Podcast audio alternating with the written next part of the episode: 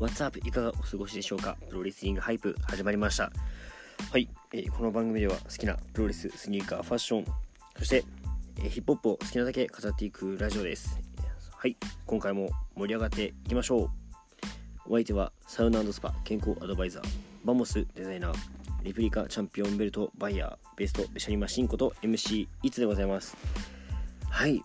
えー、っとですね前回のえー、プロレスリングハイプではあれですねえー、 WWE の話、えー、エクストリームルールズの話をしていきましたがいやあの日めちゃくちゃ体調悪かったなっていう。後から聞いたら結構体調悪そうでなんか、うん、テンション上がんなかったですね。うん。まあいろいろねちょっと重なってえー、ちょっときつかった時期にちょっと収録してたなっていうような感じでなかなかテンションも上がらずあまり面白くなかったかもしれないんですけどもまあどんな感じだったんだろうなって気になった方はぜひぜひ覗いてみてください。はい。でえー、っとねこの前あの全力シューティングスターラジオうん。まあもうやめてしまいましたけどもその時に組んでいた元相方うん。長さんからねもう LINE が来るんすよ。うん。あの次の収録いつやるんだと。なんかしれっと俺が収録する気でいるのか分かんないけど今日あのノアの N1 の話したいなと思ってるんだけどどうみたいな。時間空いてるみたいな。もう無視っすよね。取るわけねえだろっていう。取らねえよと。うん。まあ一人で頑張っていただければいいんじゃないですかね。はい。まあ僕はこっちはこっちのねプロレスリングハイプでも忙しいのでね。うん。I'm busy なのでちょっとねそっちにはもう顔は出せ顔は出せない。うん。声が出せない。うん。何て言うんだろうね。うん、まあラジオには出演する気はないので。まこっちで語っていきたいなと思うんですけどちょっとねマノアの N はめちゃくちゃ面白いんだけどちょっと語りたいことがね溜まりすぎちゃっていてまあ決勝がね、えー、来週あたりにあるので、まあ、終わってからちょっと総括的な感じでちょっと語っていきたいかななんてまあ考えています。はい。で、えー、前回ねエクストリームルールズを語ったのでなかなかねちょっとあの話したい話消化しきれてないので今回はね、えー、新日本プロレス G1 クライマックスをちょっとまあ時間ある限り語って、えー、区切りをつけていきたいなと。でまあパート何みたいな感じでまあアップしていこうかなと思っておりますのでまああれですね。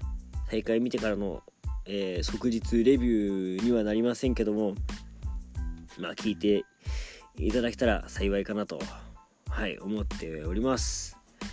はい。で、えー、早速始めていきたいんですけども、前回、えー、語ったのが9月24日、えー、大田区体育館まで話したので、次26日、えー、神戸ワールド記念ホールですね。神戸ワールド記念ホールといえばね、えー、ドラゴンゲートが思いつくかななんてね、えー、思うんですけど、結構ドラゴンゲートもね、好きで見てたななんてこの会場を見てね、えー、思いましたね。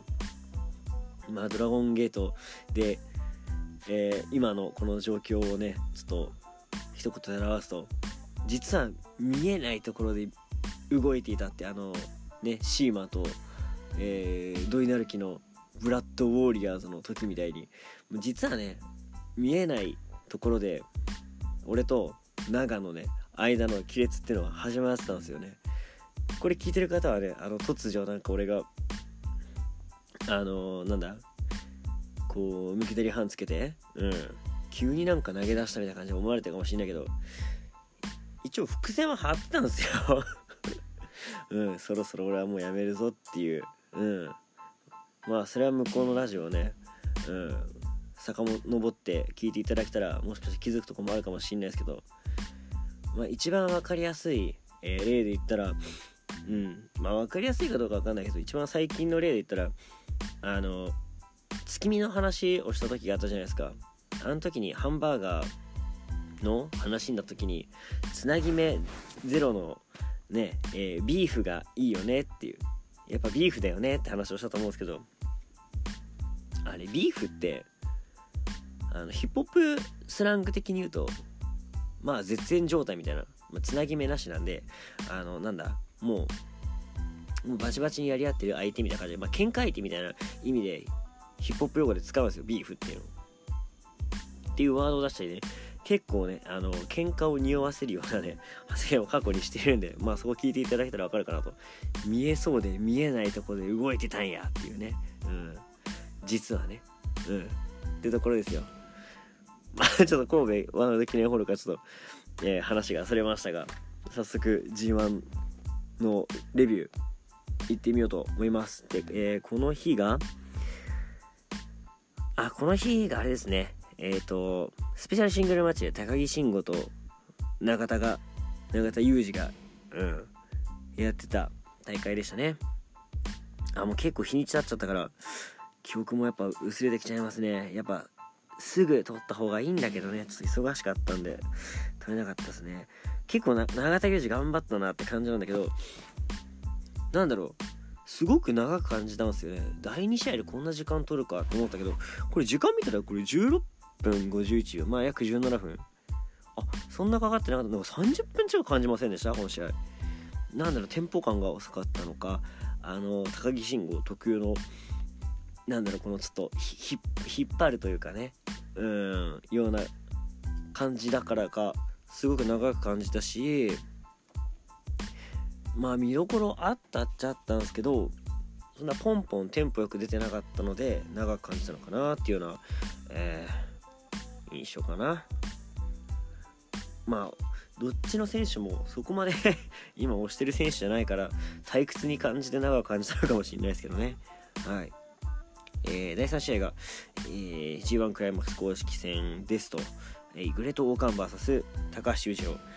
オーンがめちゃくちゃ調子いい。で裕次郎はこのなんだやっぱりね初戦でいぶしを倒してる分すごい期待期待をねしちゃったんですけどグレートオーカンにピタッとビタ止めされたような え、印象を持っちゃいましたね。うん。グレートオーカン強くねって正直思いました。うん。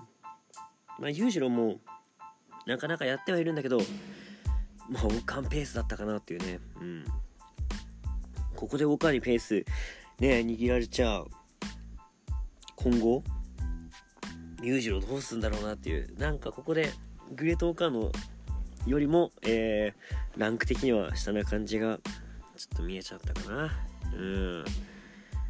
まあショックだったんですけど個人的にはね裕次郎応援してるんでまあこれもまあ裕次郎だよねっていうような感覚ではないでしょうかね。はい。まあここはね、え、王冠が勝って4連勝。まあ今後先王冠どうなるか。うんちょっとわかんないですけど今のところ無敗。で来てますと。これ見てた時はうんこの勢い終わりまで続かないだろうけどこのブロックかき乱すことはもう間違いないしもう4勝してるんでね。まあここから連敗になっちゃうのかなっていうね。うん。ね連敗や言うてね。うん。何言うてんねんって感じですけど。はい。まあここから、えー、ここまではね4連勝してますと。裕次郎がね、えー、エリミネーターで負けましたというような感じで次の試合が第4試合、えー、G1 クライマックス、えー、エブロ公式戦矢野徹 VS タンガロア。まあここはうんなんつうかねえー、大きいタンガロアに対してこう矢野節全開で向かうみたいな感じでまあ、コンセプト的にはすごい見やすくて、うん、分かりやすい試合だったのかなっていう印象でしたね。で、やっぱ、矢野徹の試合、まあ、毎回こう注目させられちゃいますよね。うん。多分そこまで矢野徹応援してる人少ないんじゃないかなって思うんですけど、えごめんなさいねあの矢野徹ファンがいたら申し訳ないですけどまあ僕も注目はしてますけどそんな大好きだっていうねもう矢野が一番好きですみたいな推してますみたいな感じは正直ないのでうんまあそんな人でもこう注目してしまうようなうんこの魅力の見せ方みたいなのがすごい上手だなっていう感じで思いました。はい。で、横入り式、エビ固めで、えー、矢野取で勝ちましたと。うん。横入り式だったっけか。ここはね、あのー、なんだろうね、矢野の丸め込みで結構、テンポも速いし、何で決まったかちょっと、あれなんですけど、えー、最後は、えー、邪道の竹刀攻撃が、あれなんだよね、ロアに、えー、味方が叩いたと誤爆されたみたいな感じになってから、ロー、ローブローからのスリーカウント。横入り式か。うん。って感じだったのかな。うん。でしたね。はい。で、えー、次、続きまして第5試合、えー、石井智弘 VS 健太。っていうことで、もうね、ここはもう鉄板の、えー、健太が、えー、友、ハッシュタグ TOMO をいじりまくるような試合でしたと。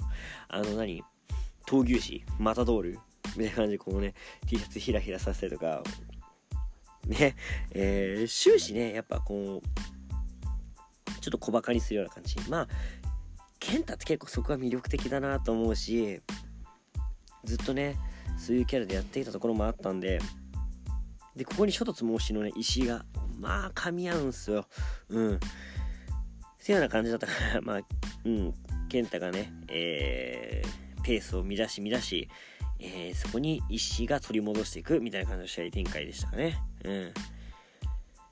で最終的にはね、えー、水上学ブレンバスター切り抜け、えー、金具のところにコーナーに顔面叩きつけて回り目込みと終わる時は一瞬でしたねうんあんだけこういじっていじって、えー、引き伸ばして引き伸ばしてやってた割には終わり方コンパクトにいったなっていうような感じでしたねはい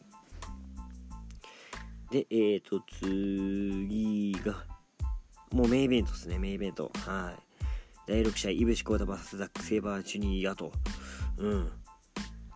この試合に結構、個人的には楽しみでいていて、少しザック来るかなっていう、えー、気持ちもあったんですけど、予想以上に来ていて、で、それ以上に、うーん、今年イブシ決勝行くかなっていう気持ちと、結構競り合ってたんですけどそこをねこう個人的に変えたのがこの試合でいぶしがパッとねこの試合きっかけに上に行くかななんて思っていたらってところでなんだこの蹴り合いとかでも結構いぶしとザク・セーバーのこの激闘感うんもあったしやっぱいぶしはねえグラウンドは付き合わない立ちでいくみたいのがあの総合格闘技でさあの柔術出身の人とキック系出身の人でどっちよりかの人がこう戦うとさ絶対そういう、えー、あれになるじゃないですか。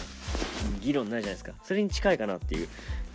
いぶしは結構立ちを中心に攻めたいからまあグラウンドは付き合わないなのかまあちょっとグラウンド苦手だしちょっとあの体力的にもまだ回復してないからグラウンド付き合わないなのか。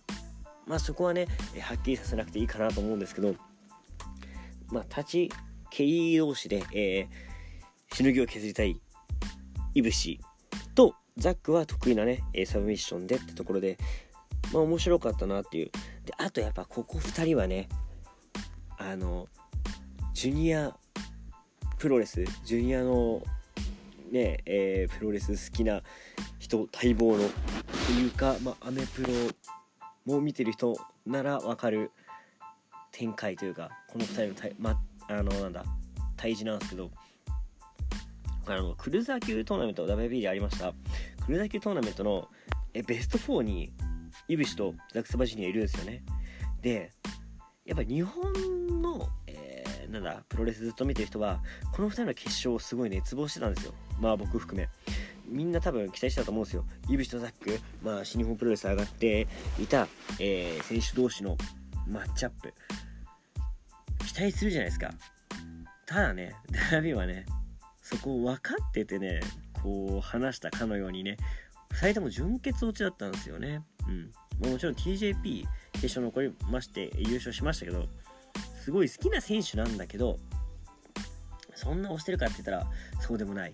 うん、で当時優勝予想は実はザックだったんですよね俺はうん当時ねで優勝予想がザックで決勝の予想がイブシだったんですよ。まあ理想論で話してるんですけどそれに近づいてたのに、えー、違う2人が残っちゃったっていう残念感が今でも残っててこの対峙がねあるとやっぱどうしても思い出しちゃうなっていうような感じでしたね。うん。まあここまでは試合が始まる前のこのワクワク感なんですけど試合が始まってみたらねもっとワクワクするような展開が多くてうん。やっぱこのね、えー、立ち技とサブミッションってところもあるしザック意外と立ちっていうかこの蹴りとかも、うん、忘れられてるけど意外とできるんだぜっていうような感じでしたね。うん、あとね、えー、驚いたのは驚いたっつうか、うん、面白いなと思ったのはイブシに対してこのシットダウンパワーボム、うん、あれ出したのはいいなっていうまあライガーボムなのかな。うん。まあザック線が細くてうん。いぶしはこうごついイメージがあるけど実はねあのー、投げもできるよっていう印象をづけた一つの技だったんじゃないですかねこのパワーボム、うん、意外とザックこう投げもできるやんっていう。なんかなんだろう勝手にさ打撃もできてサブミッションめっちゃできたら投げくらいはできないだろうまああの体格だし80何キロぐらいの体格だしできないんじゃないかみたいな思われてるけどできるんだぜみたいなね。うん。俺こういうのも別にできますけど何かみたいな。実はマルチプレイヤーであの五角形で言ったら勝手に投げ技のところうん。ポイント減らさんといてよみたいな。いうなんか意地の質段式パワーボムな感じに、えー、個人的には見えましたね、うん、最終的にはね神声をかわしグランドに持ち込んで、えー、クラッキーキャットかっこバッドバルーンリミックスっていうね。うん。あれななんつうんだ腕はさあのクラッキーキャットで決めて最後あの足をさあのナパームデス風なあのマフラーフォールドにして、えー、腕をうーんなんつうんだろうなるな。まんじ固めプラスアームバーみたいな。うん。ザックの技はねこう音声で伝えるのはやっぱ難しいですね。うん。でえー、バッドバルーンリミックスっていうねうん。なんかヒップホップの洋楽な感じの リミックスバージョンなね、えー、技を出しましたよ、うん、なんか100円で他のラッパーが参加したみたいなね。うん。100円で他の技が入ってきたみたいなねリミックス技、うん、出しましたね。でこれでなんとねザックな何連勝 ?3 連勝か。8.6独走ですよこれ。いやびっくりっすね。うん。いや正直ねここまでザック来るかっていうような感じだったんだけどここまで来たらねザック、えー、優勝してほしいなってくらいまで思ってきましたね。是非応援してます。はい。ということで、えー、次の日行きましょうかね。えー、9月29日、えーコラケンホールですね。はい、行きましょう。でも第1試合からね、えー、公式戦でしたと。えー、太一 VS イービル。これ、なんだろう、第1試合にしてはめちゃくちゃ盛り上がったなっていう印象で、この、個人的には太一来るかなっていう目線で見てたんですけど、この何？あの、陸東郷がさ、もう阿部美穂ですらもこう捉えてしまうみたいな、うん、手を上げるみたいな感じがもうまさにヒールって感じだし、えー、それに気を取られてるあれにローブローそしてイービルでスコーピオンデスロックっていうねまさに拷問だなっていうような、えー、印象をづけるようなね試合だったんじゃないかなといや個人的にはなんかこの太一来てほしかったなところもあったんだけどあまあこれされたら仕方ないかっていう、うん、いうようなね印象もあって、えー、僕はイービルがある意味圧勝だったのかなっていうねいうような感じでしたねはい、えー、そして次の試合が真田とチェーゾーです。結構ね、えー、私好きなね2選手が、えー、初のシングルマッチってことで期待はしていましたと。うん。で個人的に終始チェイズ・オーエンズがこう見せ場作ったんじゃないかなっていうね。うん。いろんないい技たくさん出しててよりチェイズが好きになった一戦でしたね。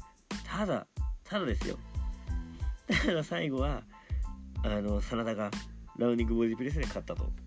本当なんだろうな。真田って逆でこう盛り上げていろんな技でこう引き出し出しながらも最後取られちゃうみたいな感じが多かったんですけどそれをチーズにやられた感じがしましたね。うん。だから試合全体のこのお株を奪ったようなチェーズ負けはしたけどよりチェーズを応援したくなりましたね。うん。はい。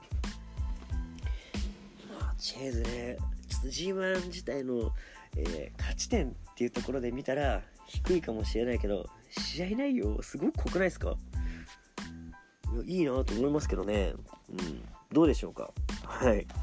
これでじゃあ次の試合いきましょう。次が、えー、後藤対ジェフコブでこれねもうある一つのことしか気にならなかったんですよ。それが何かというとまたごと無理やりジェフコブやをねジェフコブ倒すんじゃねえかっていう あのね新日本プロレスのジェフコブの押されなさ、まあ、最近押されてきてますけど押されなさプラス後藤のなんでこんな新日本は押すんだっていうもう無理くりでも勝たせること、うん、でこの無理くりがねこのジェフコブ飲まれ飲み込まれないかがすごい心配でずっと試合見てたんですよ。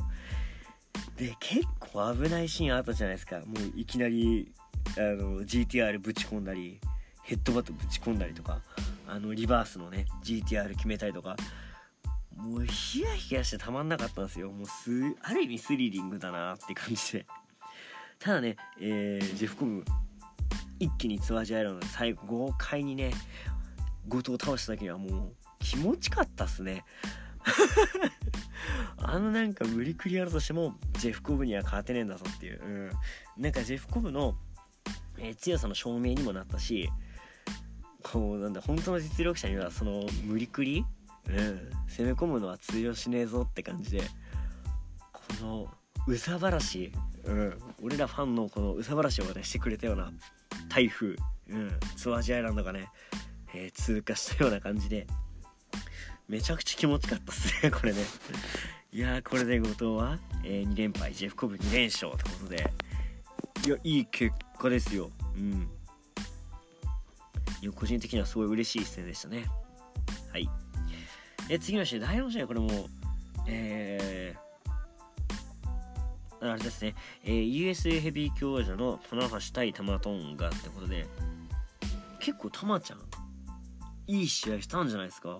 俺、初のタマちゃんの、えー、棚橋越え見れるかなって見てたんですよ。でもね、あの、キングハクの、お父さんであるキングハクのね、えー、トンガンデスグリップだったり、スリングブレイド、決めるし、あの、あれは、うん、フライハイハイ、うん、フライハイ、ハイフライフローなのか、わかんないですけど、えー、ハイフライアタックうん、なんだろうね。うん、あのボディプレス？うん。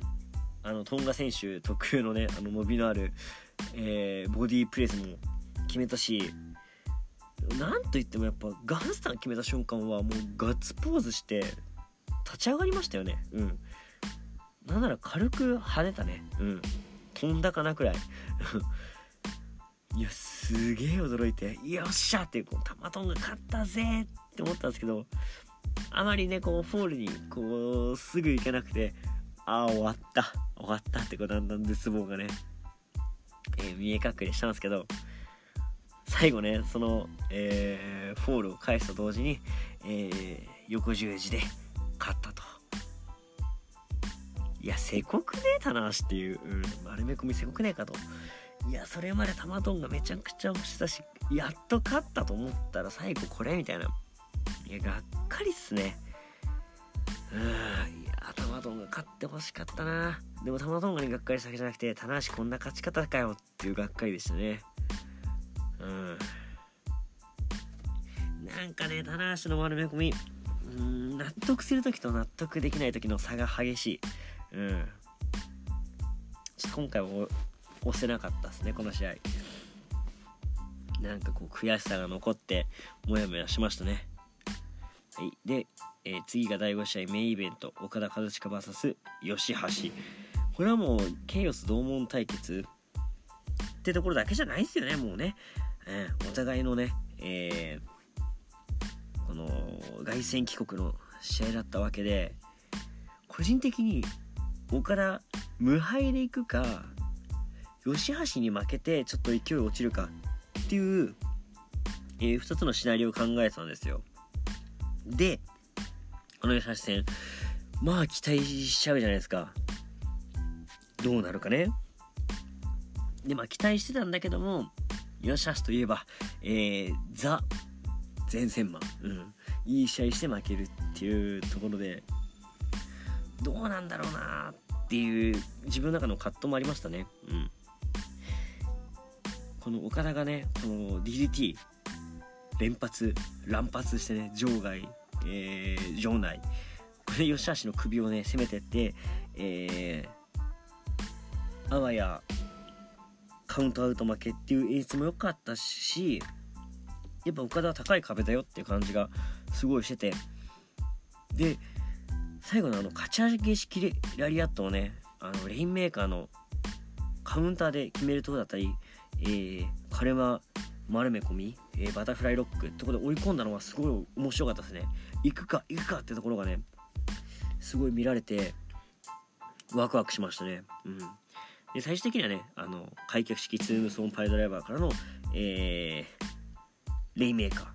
そこでまあ今押してる、うん、最大のフィニッシュホールドの連発だったんじゃないかなっていうねこれをね引き出してよしゃしまあまあもちろん評価上がりますし岡田このまま無敗で優勝するんじゃないかっていうのがちょっと濃厚になってきましたね。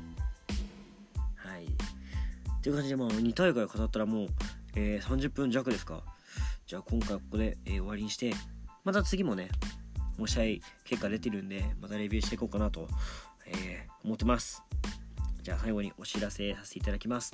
はい、プロレスリングハイプでは皆様からのメッセージお待ちしております。番組ツイッター、スターラジオ555です。えー、フォローの方よろしくお願いします。えー、感想つぶやく際は、えー、ハッシュタグ SSR555、そしてプロレスリングハイプをつけてよろし、えー、ツイートの方よろしくお願いします。えー、必ずプロレスリングハイプもつけてくださいよ。もう SSR555 もやめようかな。うん。どうだろうね。まあでもこのハッシュタグ自体、俺が作って、俺がねすごい思い入れのあるハッシュタグなんでやめたくはないけど、まあ、ある意味いいか。これつけることでねもちろん長さんもね見るわけだしどんだけプロレスリングハイパー盛り上がってるかこう見せつけてやりましょうよ。うん。まあ、ぜひぜひ SSR55 そしてプロレスリングハイプつけてねツイートの方よろしくお願いします。はい。でまあ次回も G1 になるかな。うん。またプロレスの話していこうと思うんですけどまあ時々、えー、趣味の話でちょっと うんラフな感じでね。これ一人でやっていくとやっぱあのアフタートークだったりオープニングトークみたいな。まあ俺が本当にしたいあの、まあ、民放ラジオ感のあるようなね、えー、話が全然できなくて逆にそれもストレスになっちゃうからそういう回も作っていこうかなと思ってますんでまだまだ進化し続けるプロレスリングハイプに、えー、期待しててください。はい。ということで、えー、今回は以上になります。はい、お相手は MC いつでございました。次回もお聴きください。